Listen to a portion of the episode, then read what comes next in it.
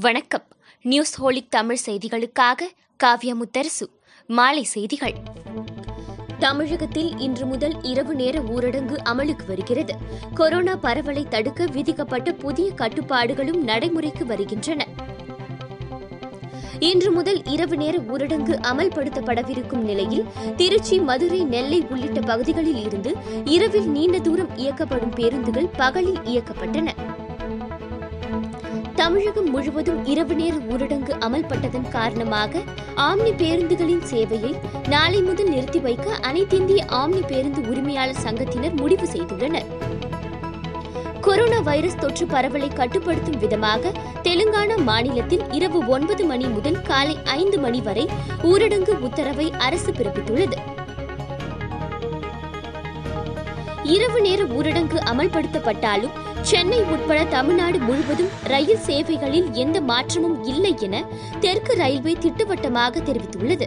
சென்னை மின்சார ரயில்கள் உட்பட பயணிகள் ரயில் சேவையில் எந்த ஒரு மாற்றத்திற்கும் வாய்ப்பில்லை என்றும் கூறியுள்ளது. தமிழகத்தில் கொரோனா தடுப்பு விதிமுறைகளை மீறி முகக்கவசம் அணியாதவர்களிடம் நேற்று வரை எட்டு கோடி ரூபாய் அபராதமாக வசூலிக்கப்பட்டுள்ளது. காங்கிரஸ் கட்சியின் முன்னாள் தலைவர் ராகுல் காந்திக்கு கொரோனா தொற்று உறுதி செய்யப்பட்டுள்ளது. தனக்கு லேசான அறிகுறிகள் இருந்த நிலையில் தொற்று உறுதியானதாக டுவிட்டரில் அவர் குறிப்பிட்டுள்ளார். சமீபத்தில் தன்னுடன் தொடர்பில் இருந்தவர்கள் கொரோனா தடுப்பு வழிகாட்டு நெறிமுறைகளை பின்பற்றி பாதுகாப்பாக இருக்க வேண்டும் என்று ராகுல் கேட்டுக்கொண்டுள்ளார். சென்னை அண்ணா சாலையில் உள்ள திண்டுக்கல் தலப்பாக்கட்டி பிரியாணி கடை ஊழியர்கள் நான்கு பேருக்கு கொரோனா உறுதியானதை அடுத்து கடை மூடப்பட்டது. அடுத்த மூன்று நாட்களுக்கு கடையை திறக்கக்கூடாது என்றும் கிருமி நாசினி தெளித்து சுத்தம் செய்ய வேண்டும் என்றும் மாநகராட்சி அதிகாரிகள் அறிவுறுத்தினர். தமிழ்நாட்டில் மேலும் பத்தாயிரத்து தொள்ளாயிரத்து எண்பத்து ஆறு பேருக்கு புதிதாக கொரோனா பாதிப்பு உறுதியாகியுள்ளது. செங்கல்பட்டு மாவட்டத்தில் கொரோனா பாதிப்பு ஆயிரத்தை கடந்துள்ளது. சென்னை கோயம்புத்தூர் உள்ளிட்ட மாவட்டங்களில் பெருந்தொற்று பாதிப்பு வகை தொகையின்றி அதிகரித்துள்ளது.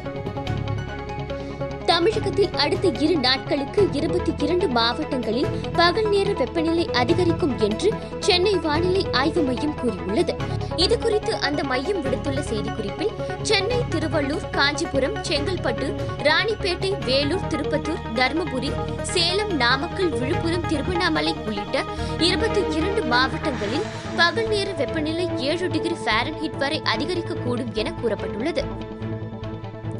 திருப்பதி ஏழுமலையான் கோயிலில் மே மாத தரிசனத்துக்கான முன்னூறு ரூபாய் சிறப்பு தரிசன டிக்கெட்டுகள் இன்று ஆன்லைனில் விற்பனை செய்யப்படுகிறது. நாள் ஒன்றுக்கு இருபத்து ஐந்தாயிரம் டிக்கெட்டுகள் வழங்கப்பட்டு வந்த நிலையில் கொரோனா தொற்று பரவல் காரணமாக தற்போது நாள் ஒன்றுக்கு பதினைந்தாயிரம் டிக்கெட்டுகள் விற்பனை செய்யப்பட உள்ளதாக தேவஸ்தானம் தெரிவித்துள்ளது. மின்னணு வாக்கு எந்திரங்கள் பாதுகாத்து வைக்கப்பட்டுள்ள மையங்களில் கண்டெய்னர் உள்ளிட்ட மர்ம வாகனங்கள் மற்றும் மர்ம நபர்களின் நடமாட்டம் அதிகரித்து உள்ளதாக தமிழ்நாடு தலைமை தேர்தல் அதிகாரியிடம் மக்கள் நீதி மய்யம் கட்சித் தலைவர் கமல்ஹாசன் புகார் அளித்துள்ளார். சென்னையில் ஆபரண தங்கத்தின் விலை சவரனுக்கு ஒரே நாளில் ஐநூற்று அறுபது ரூபாய் உயர்ந்து முப்பத்து ஐந்தாயிரத்தை கடந்துள்ளது. நேற்று குறைந்திருந்த தங்கம் விலை இன்று மீண்டும் ஏற்றம் கண்டுள்ளது. அதன்படி கிராம் தங்கம் எழுபது ரூபாய் உயர்ந்து நான்காயிரத்து நானூற்று இருபத்தி எட்டு ரூபாய்க்கும் சவரன் தங்கம் ஐநூற்று அறுபது ரூபாய் உயர்ந்து முப்பத்து ஐந்தாயிரத்து நானூற்று இருபத்தி நான்கு ரூபாய்க்கும் விற்பனை செய்யப்படுகிறது. இத்துடன் இந்த செய்தி தொகுப்பு நிறைவடைந்தது. நன்றி வணக்கம்.